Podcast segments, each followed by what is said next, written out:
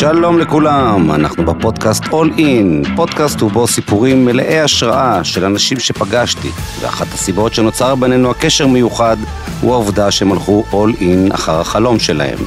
אנחנו בפרק השלישי ונעסוק בשינויים וביכולת שלנו לשנות ולהשתנות. רגע לפני שמתחילים, אני רוצה לשתף במשהו. התוכנית שלי השתבשה, לא זאת הספציפית, אני מקווה, אלא התוכנית המקורית. רציתי להקליט ולפרסם שלושה פודקאסטים ולרוץ קדימה.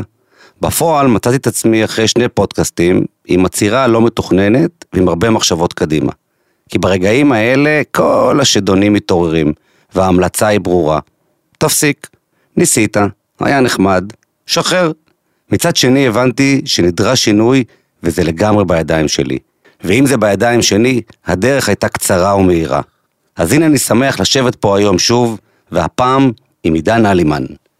למי שלא מכיר, עידן מציג את עצמו כאיש משפחה, אבא לשלושה ילדים, עשה שינוי מאוד מאוד משמעותי בחיים, ואת זה אנחנו תכף נשמע, והוא בחר לסחוף אחריו רבים לעשות שינוי משמעותי. אני אוסיף שעידן לפני שש שנים שקל 35 קילוגרם יותר ממה שהוא שוקל היום, בערב האחרון, לפני שיצא למסע של חייו, אכל שלוש מנות המבורגר במסעדת בורגרים, לאשתו חן הייתה תנועה קבועה שסימנה לו בכל פעם שהוא הגזים עם האוכל, וכעבור כמה שנים עידן השתתף בסדנה שעוסקת בפחדים, והסדנה בדיעבד שינתה לו את כל הקריירה ובעצם את החיים. שלום עידן. שלום אורי, וואו איזה פתיח, תודה רבה, כיף להיות פה, מתרגש. שומע את כל הדברים האלה, מה, מה, מה עובר בראש? וואו, העברת לי ממש אה, סרט של אה, שש השנים האחרונות שעברתי, ואני חושב שזה בכלל סיפור חיי, הסיפור של להימנע משינוי, או לראות איזשהו משהו שהוא נורא נורא מפחיד, ובאמת לפחד לקפוץ למים, עד השלב שאתה פשוט עושה את זה. אני חושב שזה די מתחבר גם למה שאתה דיברת על הפודקאסט. כשאתה שומע את המילה שינוי, מה הדבר הראשון שעובר לך בראש? הזדמנות. יש פה הזדמנות, כי אתה דיברת הרבה על התקופה של להיות 103 קילו מבחינתי, זה, זה מה שהכרתי. זאת אומרת, אני היום, אצל הרבה מאוד אנשים שמכירים אותי מהילדות, אני עידן השמן. אה, ועם כל המשתמע מכך, עם כל המסביב. ולעשות את הטרנספורמציה הזו מאדם שנלחם ועשה הרבה מאוד תהליכים של הרזייה, ובסוף מבין שזה לא הקלוריות, וזה לא הפריכיות, וזה פשוט שינוי שאתה צריך לעשות ב mindset שלך, שהוא נוגע בהרבה מאוד תחומים, ואני חושב שזה בדיוק מתחבר אה, לעולמות האלה של all in, שבחרת פעם אחת לעשות תהליך, תעשה אותו עד הסוף, תחקור, תראה רגע לאן אתה רוצה להגיע, ואתה תראה את התוצאות, התוצאות יגיעו. אז אם זה נשמע כל כך פשוט, אה, למה רובנו נמנעים משינוי? למה אנחנו בסופו של דבר אומרים, אוקיי, זה מה יש, זה מה יש פיזית, זה מה יש בקריירה, למה בסוף הדרך נראית אולי ארוכה מדי, אולי נראית קשה מדי, ואנחנו בוחרים להמשיך ולעשות את אותו דבר ולא לבצע את השינוי. אני חושב שההסבר האינטואיטיבי שאני יכול רגע לחשוב עליו זה הנושא של הפחד. יש איזשהו פחד תמיד בווליום כזה או אחר לקפוץ למים ולשלם את המחיר. עכשיו המחיר שאני מדבר עליו הוא, הוא לא כסף. זה מחיר שבו אתה רוצה לעשות איזשהו שינוי בין אם זה בקריירה, בזוגיות, בגוף שלך, ויש איזשהו פחד. מכישלון. מכישלון, מאיך אני ארגיש, לא יהיה לי נעים, מה יגידו עליי. כל הדברים האלו נורא נורא מנהלים אותנו מבפנים. עכשיו כלפי חוץ אנחנו לא מראים את זה, אם היו רואים את המחשבות שלנו זה היה הרבה יותר, הרבה יותר מלחיץ. אז אנחנו אומרים טוב עדיף לי ככה, יותר נוח לי בצורה הזו, אני לא רוצה לשלם את המחיר בעולמות ההרזייה בכלל, יש פה מחיר מאוד מאוד כבד שגם רואים ברמה ההורמונלית שיש לנו ירידות ברמות הדופמין לתקופה של כמה חודשים, אף אחד לא רוצה את זה. מי רוצה להוריד כל כך הרבה סוכר, או קמח לצורך העניין, ולשלם את המחיר? לכן הרבה מאוד אנשים נוטשים תהליכים של הרזייה, תהליכים של שינוי, וחוזרים למקום הבטוח שלהם, למקום שהם מכירים. אז אם דיברת על הרזייה, בואו נחזור כמה שנים אחורה. אמ, היום אתה בן? 37. 37. אמ, ואם היית יכול לפגוש היום את עידן בן ה-13, מה היית אומר לו? הייתי מדבר אליו בשפה מאוד מאוד אמפתית וחומלת, והייתי אומר לו, אתה יכול להוריד חולצה בים, זה בסדר. ואני אומר את זה, זה קצת מרגש אותי, כי זה, אני חושב ששם הכל התחיל. יש לי ממש את ה vision הזה של הקליפ בר מצווה, שהצלם אמר לי, טוב, תוריד חולצה, אתה בכלי בר מצווה, כאילו, אתה בים כרגע, הרגע היית על סוס, עכשיו אתה בים, תוריד את החולצה. וממש, כאילו הרג, הרגשתי שאני כופה במקום, לא רציתי. זו פעם ראשונה שהתמודדתי עם דימוי גוף שלילי בגיל יחסית נמוך. אה, והיום אני מבין שהשינוי דווקא יגיע ממקום חיובי. ולכן כל כך לא אהבתי את איך שאני נראה ואת איך שהגוף שלי נראה, ולכן גם היה לי קשה לעשות שינוי.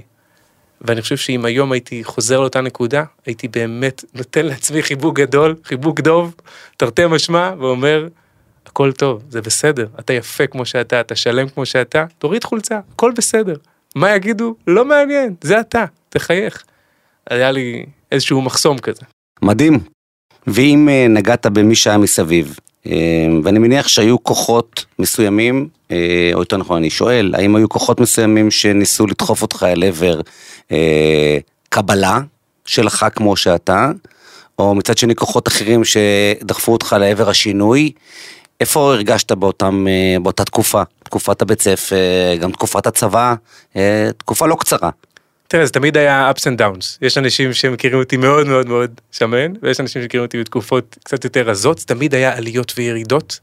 אה, ומי ששמר עליי, זה בעיקר אמא שלי וההורים שלי, שרצו תמיד בטובתי, ורצו שאני אגדל, ורצו שאני אוכל. גם כשכבר הייתי גדול, רצו שאני אגדל ורצו שאני אוכל, וזה בא ממקום, אתה יודע, נורא נורא הישרדותי שלהם. ההורים שלנו באו והיו פה במעברות, וזה בא ממקום של תאכל, תאכל, כי אולי אחר כך לא יהיה. למרות שיש ארבעה מקפיאים בבית, אבל תאכל. אז אה, זה מי שדחף אותי להישאר באותו מקום, אה, אבל הסיפור הזה של לעשות שינוי, זה בא מאיזשהו כאב מאוד גדול. ואני חושב שהטריגר היה הלידה של הבן הבכור שלי. אוקיי. זה היה, זה היה הטריגר. מה קרה שם? יש איזשהו שלב בחיים שאנחנו אומרים, טוב יאללה, cut the bullshit, חייבים לעשות שינוי. וב-2014, סוף 2014, הבן הבכור שלי נולד, וקורים כל מיני דברים באותו רגע שהפלא הזה קורה. אתה מרים אותו ומסתובב איתו, ואוקיי, מקסים, יש לי פה ממש פלא, אבל אני מאוד מאוד כבד, אין לי אנרגיות, אין לי, אין לי ממש כוח, אין לי כוח בגוף, אני מעשן, גם עישנתי, עישנתי איזה קופסה וחצי ביום. הייתי כאילו בגוף של, של סבא, אבל זה הבן שלי, זה לא הנכד שלי. הבנתי שפה אני צריך לעשות את השינוי. זה הטריגר. כאילו אם יש הזדמנות זה רק עכשיו. אם אני לא הולך על ההזדמנות הזאת זה פשוט לא יקרה. למה הרגע הזה היה שונה מרגעים קודמים? כי אני מניח שבטח בתקופת הצבא ו... ולאחר מכן, היו רגעים שבה המגבלה הפיזית או כתוצאה מהמשקל מנעה ממך לעשות דברים שנורא רצית. מה, מה היה פה ה-game changer? מה היה פה הטריגר הזה? למה הוא כל כך גדול?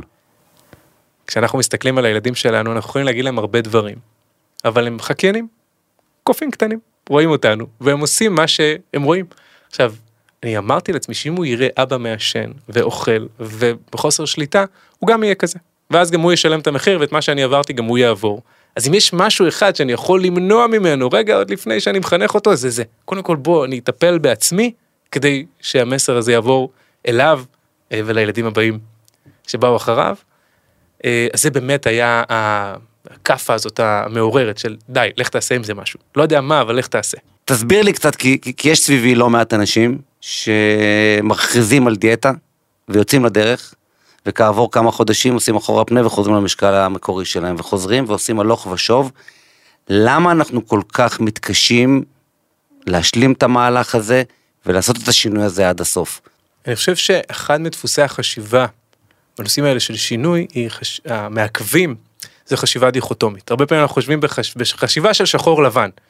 טוב, יאללה, אני אוכל את כל מה שיש פה כרגע, ומיום ראשון אני אתחיל תהליך של הרזייה. אגב, אני הסתכלתי בעבר, איפה אנשים, מתי אנשים מחפשים תהליכים של הרזייה?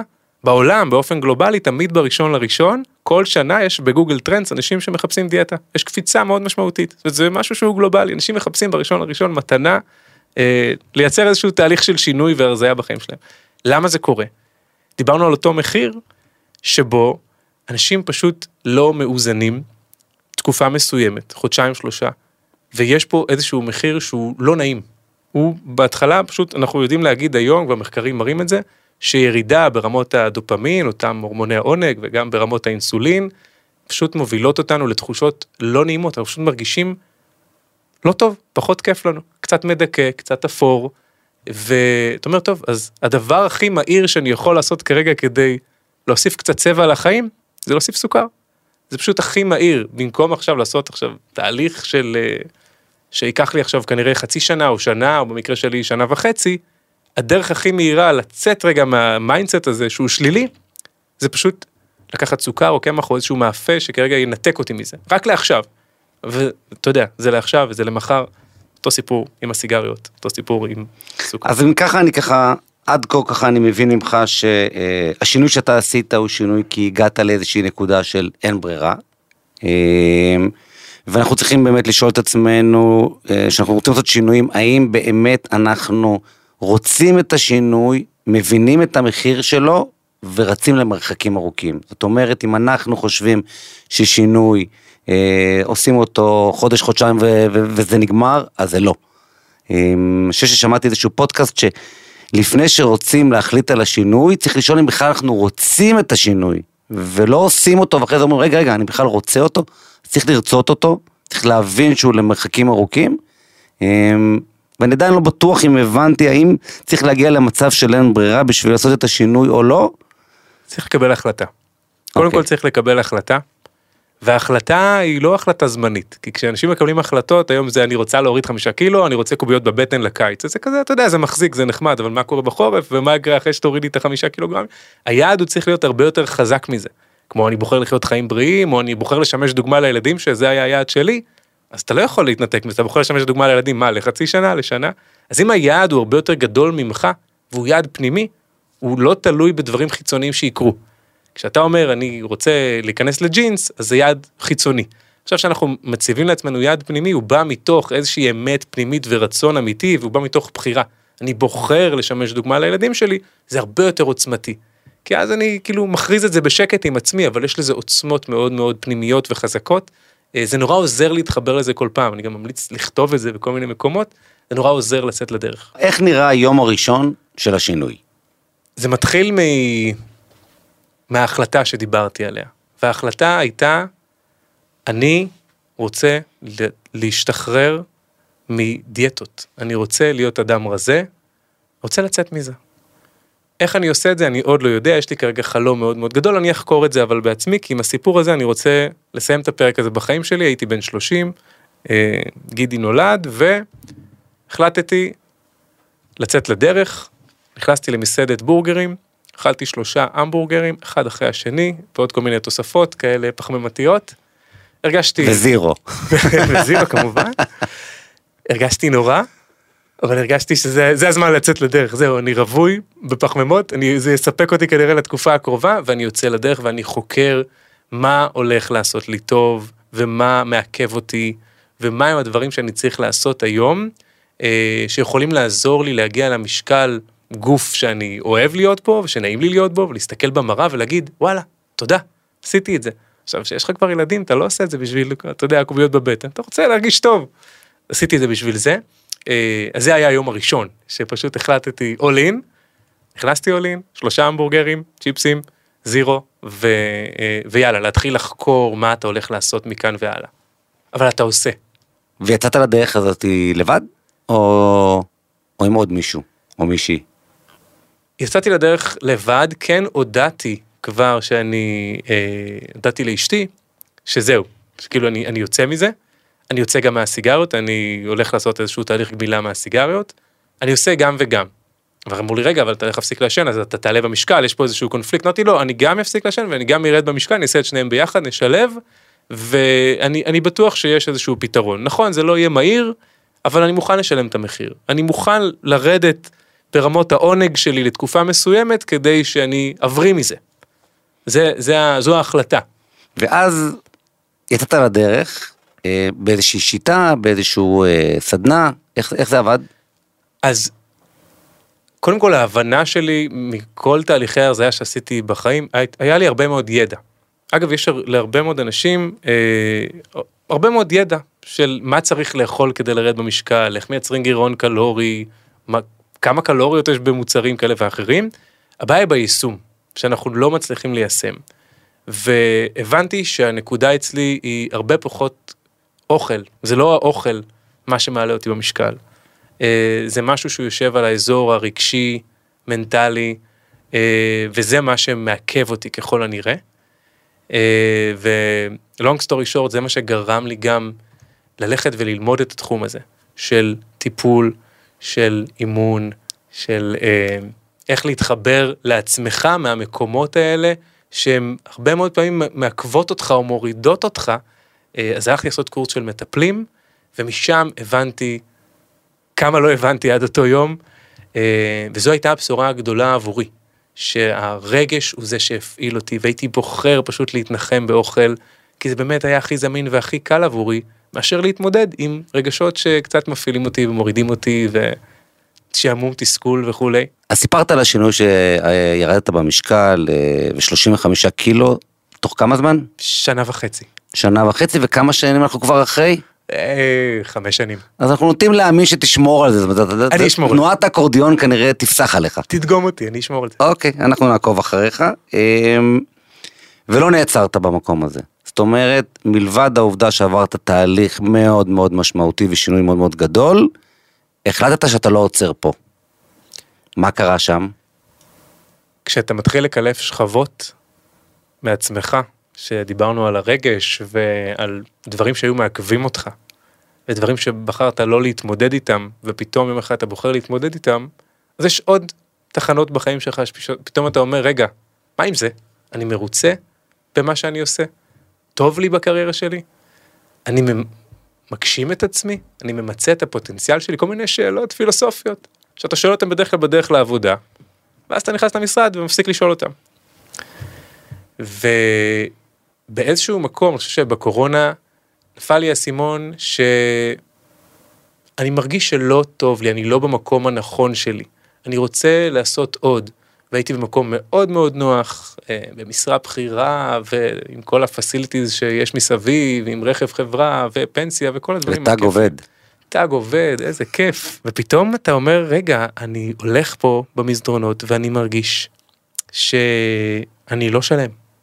שאני לא שלם ומשהו חסר לי, וזה לא כסף, וחסר לי, חסר לי המקום הזה של להביע את עצמי, ואני מזכיר לך תקופת הקורונה, העובדים גם היו בבית, ואני ניהלתי מערכים של מכירות שכולם היו בבית, ופתאום זה היה, זה היה הכאפה שלי.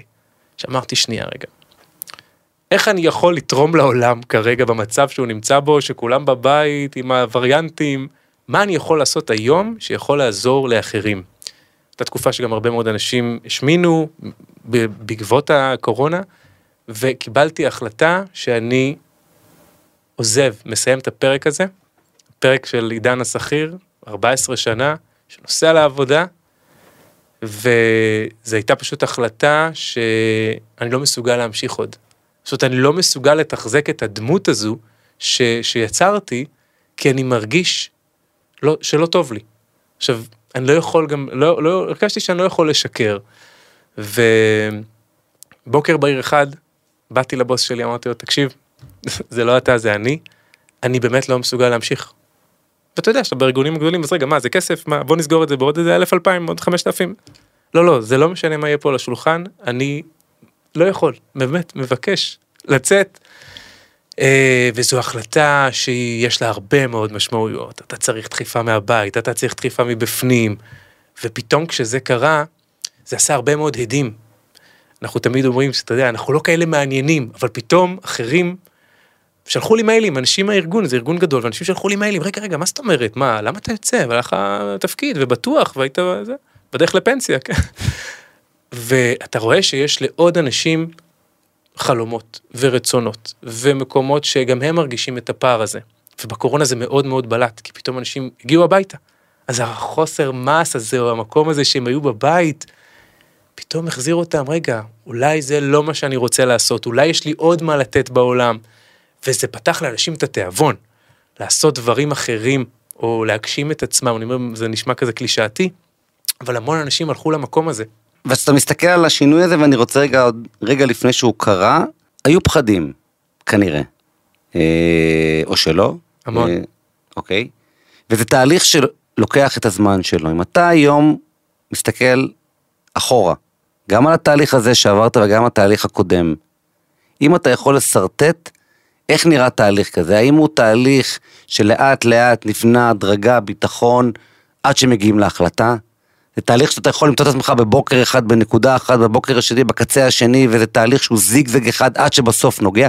איך נראה תהליך כזה? תראה, המוח שלנו מאוד מתעתע במקום הזה. מצד אחד דיברנו על שינוי, הוא לא אוהב שינויים.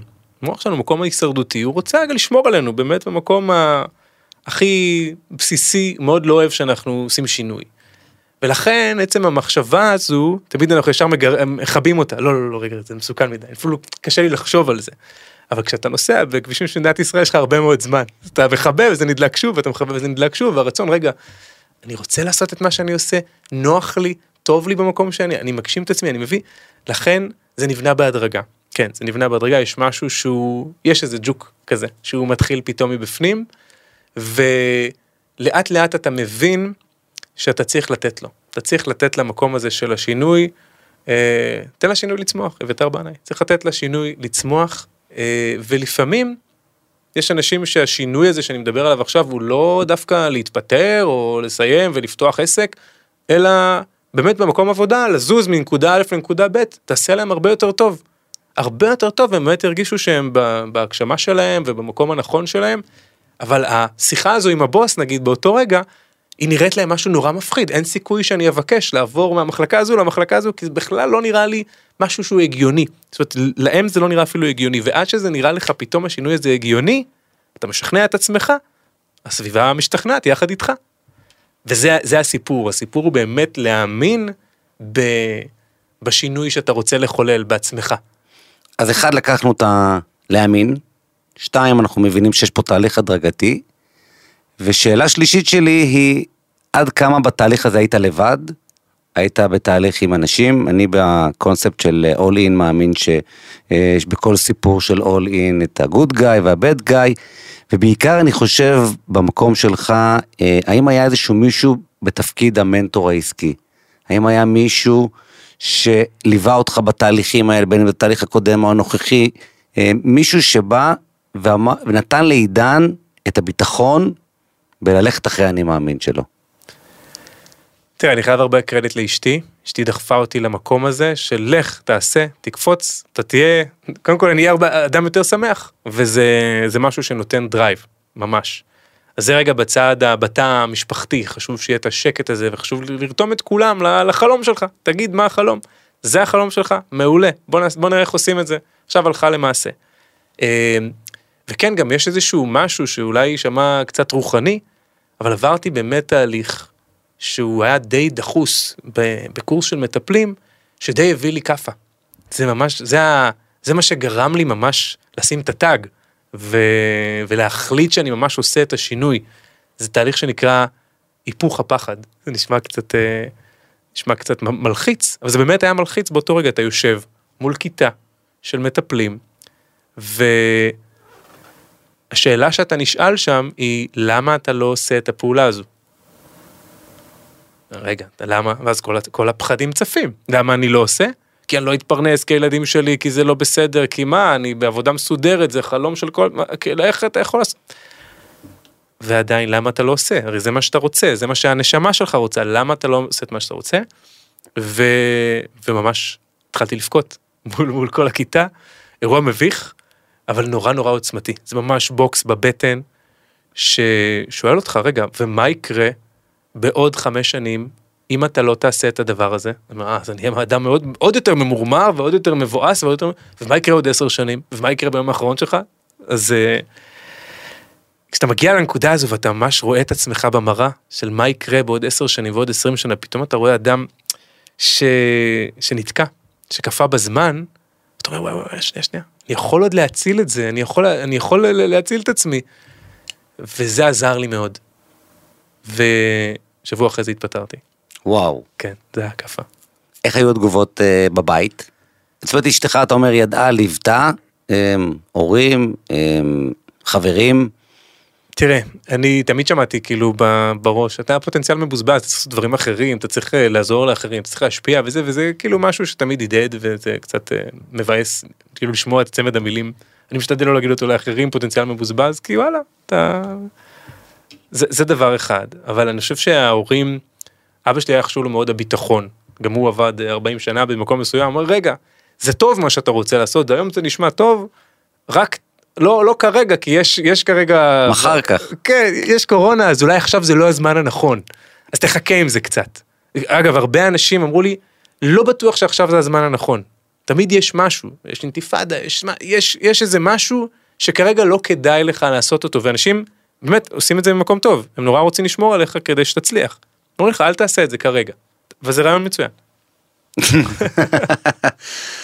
אז אני מבין ש... אמ, שהדעות היו לכאן ולכאן, אמ, ואם אתה ככה מנסה אה, להסתכל על, ה, על היום שאחרי, כי קיבלת את אותה החלטה ויצאת לדרך, אמ, עד כמה הדרך אה, בפועל הייתה דומה למה שדמיינת. שונה לחלוטין. שונה לחלוטין. רכבת הרים פלוס רכבת שדים באיזושהי קומבינציה כזו. וואו, זה, אני חושב שבשנה האחרונה היו לי רגעים שהתרגשתי ברמות מאוד מאוד מאוד אה, קיצוניות, מצד אחד, אה, ומצד שני, באמת תחושה שאני עושה את הדבר הנכון. אה, לעולם, לעצמי, למשפחה שלי. ואני חושב שמה שאני מעביר היום, את המסרים שאני מעביר היום, אני מרגיש שהם עוזרים לאחרים לעבור את מה שאני עברתי, ממש כמה חודשים לפני או כמה שנים לפני, זה מאוד עוזר לאנשים לראות אדם שעשה איזושהי פעולה. אז דמיינתי דבר אחד, וגם באתי עם דפוסים כזה של שכיר, לפעמים אני מגיע כאילו למשרד, אני כזה, אתה יודע, שמונה חמש, מחפש איפה להחתים את הטאג, וזה ממש לא אמור להיות ככה. אה, אבל כן, זה ממש שונה ממה שציפיתי, ואין פה טוב או רע. זאת אומרת, אני אומר, זה שונה. זאת אומרת, הפחדים לא נגמרים בעת קבלת ההחלטה. הפחדים זה הופך להיות משהו שנמצא איפשהו איתנו, אמ, מלווה אותנו, ומישהו אמר לי פעם, אמ, שאם יש משהו שמפחיד אותך ומרגש אותך, תעשה אותו. או, זה סימן שיש שם משהו טוב. נכון. אמ, אז, אז כאילו אתה אומר, זאת כאדם שכיר, יש איזשהו פחד מסוים נגיד מפיטורים שיכול להגיע, או מחוסר הצלחה באיזושהי, אה, אה, באיזושהי משימה, פרויקט. כעצמאי, חוסר הצלחה מתחילות לצוץ שאלות של האם קיבלתי את ההחלטה הנכונה, והאם זה בכלל נכון ללכת על זה וכולי וכולי. איך מתמודדים פתאום עם שאלות גדולות וקיומיות אה, שבכלל לא היו לך קודם, כי היית באיזושהי שלווה אני מניח. כן, אתה עובר ממקום של נוחות מאוד מאוד גדולה, למקום שהוא לא נוח. הוא לא נוח. אגב, וזה ממש לא קשור ל- לכסף. זה קשור מאוד ליציבות מחשבתית. כי כשאתה במקום שאתה שכיר ואתה יודע מה העבודה שלך ומה הפרויקטים שלך, מה השעות ומה מה השכר, אז מאוד מאוד קל. אתה יכול לראות אותך היום ואתה יכול לדמיין את עצמך בעוד אה, שנתיים שלוש קדימה. לאן, לאן זה הולך? אה, אני בעוד שנתיים אני אנסה להתקדם לתפקיד הזה ואז אני אזוז לשם. וכשאתה יוצא, מוציא את עצמך מהשבלונה הזו, פתאום זה לא נוח. אז זה משהו שאם אתה שואל אותי, דיברנו על, על, על פחדים, כשכיר יש את הפחד, אמרת, מפיטורים, או משהו שיהיה לי איזושהי הרעה בשכר, אבל ברגע שהפחד הזה פתאום מתרגם ליש לי פחד להישאר במקום, אז הפלא הזה קורה. שיש לך את הפחד, גם אתה אומר, גם אם אני אתקדם, וגם אם אני אחליף את הסמנכ"ל והמנכ"ל ויביאו לי ארגזים של כסף כל בוקר, עדיין יש לי פחד מהמקום, וגם שזה ארגון מצוין, יש לי פחד מהמקום הזה, שאני נמצא במקום הזה, שאני רואה את עצמי במקום הזה, אז פתאום אתה מקבל את ה... זה עוזר לך לקבל את ההחלטה. כי גם כעצמאי יהיו לך פחדים. והיום אני מלווה לא מעט אנשים שחוו כישלונות בתהליכי הרזייה, שלא עבדו להם, ואני רואה בדיוק את אותם פחדים שאני חוויתי בעבר. אז אם אנחנו מנסים ככה להתכנס לקראת uh, הסיום, um, היו פה בעצם שני שינויים מאוד מאוד גדולים שהחלטת ללכת בהם all in. ההרזיה, הירידה במשקל והשינוי של הקריירה. אם אתה מנסה ככה להסתכל מעבר לעובדה שאתה עשית את שניהם, מה משותף להם? פתיחות מחשבתית ולנסות לצאת מהדפוסים הישנים שאנחנו תמיד חוזרים אליהם בצורה די אוטומטית. כשאנחנו מדברים על uh, תהליך הרזייה, ישר מה שעולה לראש זה יאללה אני אקנה פריחיות, אני אעשה זה, שלושה חודשים אני אקח את עצמי בידיים, מכיר את המשפט? אני אקח את עצמי בידיים. וזה, וזה בדרך כלל לא עובד, אז הפתיחות מחשבתית אומרת רגע זה לא עבד, בוא, בוא נעשה משהו אחר, בוא נעשה איזשהו משהו שהוא קשור בכלל אולי ל, להלך רוח שלך, לרגשות שלך, ללמה אתה לא מצליח לרד במשקל, אולי זה קשור לדברים אחרים, אולי זה לא קשור לאוכל, יכול להיות. אז זה כאילו אחד ועוד אחד שווה שלוש פתאום. וזה זה הפתיחות שאני מדבר עליה.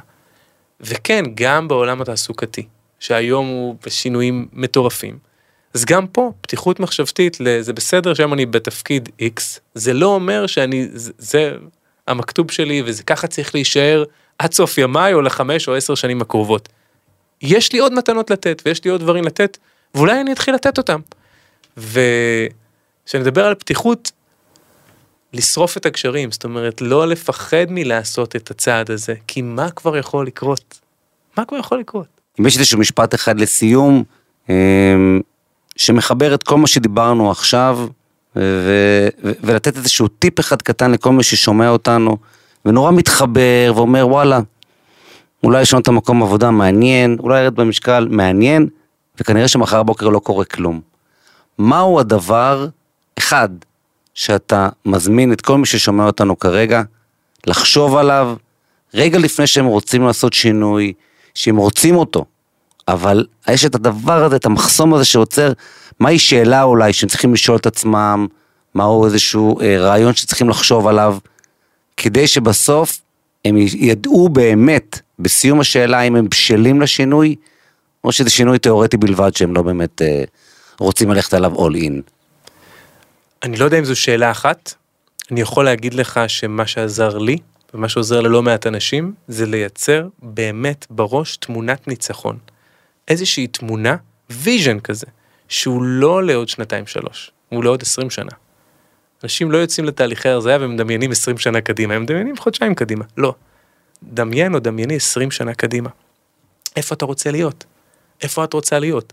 כשאנחנו מתחברים לאדם הזה שאנחנו רוצים להיות, פתאום רגע, רגע, רגע. אז אם אני מתחבר לעוד עשר שנים, עשרים שנה, כמו שאתה אומר, אז לא בטוח שאני רוצה את המקום העבודה הזה, ולא בטוח שאני רוצה את הגוף הזה שכרגע אני רוצה אולי להוריד קצת במשקל, אולי להפסיק לעשן, אבל יום אחד אני אעשה את זה. אז לא, אז אם זה יום אחד, מתי היום הזה מגיע? הוא יכול להתחיל מעכשיו.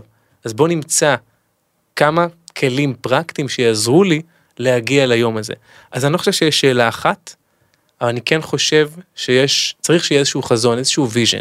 אנחנו אומרים את זה הרבה מאוד בארגונים, אבל אני חושב שגם לנו כ, אה, כאינדיבידואלים צריכים להסתכל הרבה פעמים קדימה, ולא ממקום הקלישאתי, ממש לדמיין איך אני רוצה להיות, איך אני רוצה להיראות, איך אני רוצה להרגיש, איפה אני אעבוד בעוד עשר שנים. אה, וזה משהו שנורא עוזר להתחבר פתאום לחלומות אחרים שלא חשבנו שאנחנו רוצים להיות שם. אה, זה מתחיל מזה, ומשם פשוט להתחיל לקלף. מדהים, קניתי את, ה, אה, את תמונת הניצחון, ואני חושב שאני יכול להצהיר גם על עצמי שעשיתי לא מעט שינויים, ואני לגמרי מסכים ששינוי הוא מצד אחד הזדמנות, מצד שני זה שבירת הנוחות, ובסוף אנחנו צריכים להחליט מה באמת חשוב לנו, ומה אנחנו רוצים לעשות עם עצמנו, כי הכל בידיים שלנו. ככה לפחות אני מאמין. עידן, רציתי להודות לך. אה, היה תענוג, אה, באמת, אה, למדתי המון והקשבתי למה שאתה אומר, אני חושב שגם קיבלתי הרבה מאוד השראה על כמה נכון לתכנן קדימה, לא עוד יום-יומיים, אלא כמו שאתה אומר, להסתכל מספיק רחוק ואז לבנות את ה-day to day. את ה-day to day. אז תודה רבה. תודה רבה אורי, תודה רבה שהזמנת אותי. ואנחנו מסיימים את הפודקאסט השלישי. אה, אני מקווה שהפודקאסט אה, גרם אה, לכם לחשוב על השינוי, אולי טיפה אחרת, מזווית טיפה שונה, ולבחור את השינויים שאתם רוצים לעשות, כדי שיהיה לכם חיים יותר טובים ואושר גדול. אז תודה רבה, וניפגש בפודקאסטים הבאים של All In.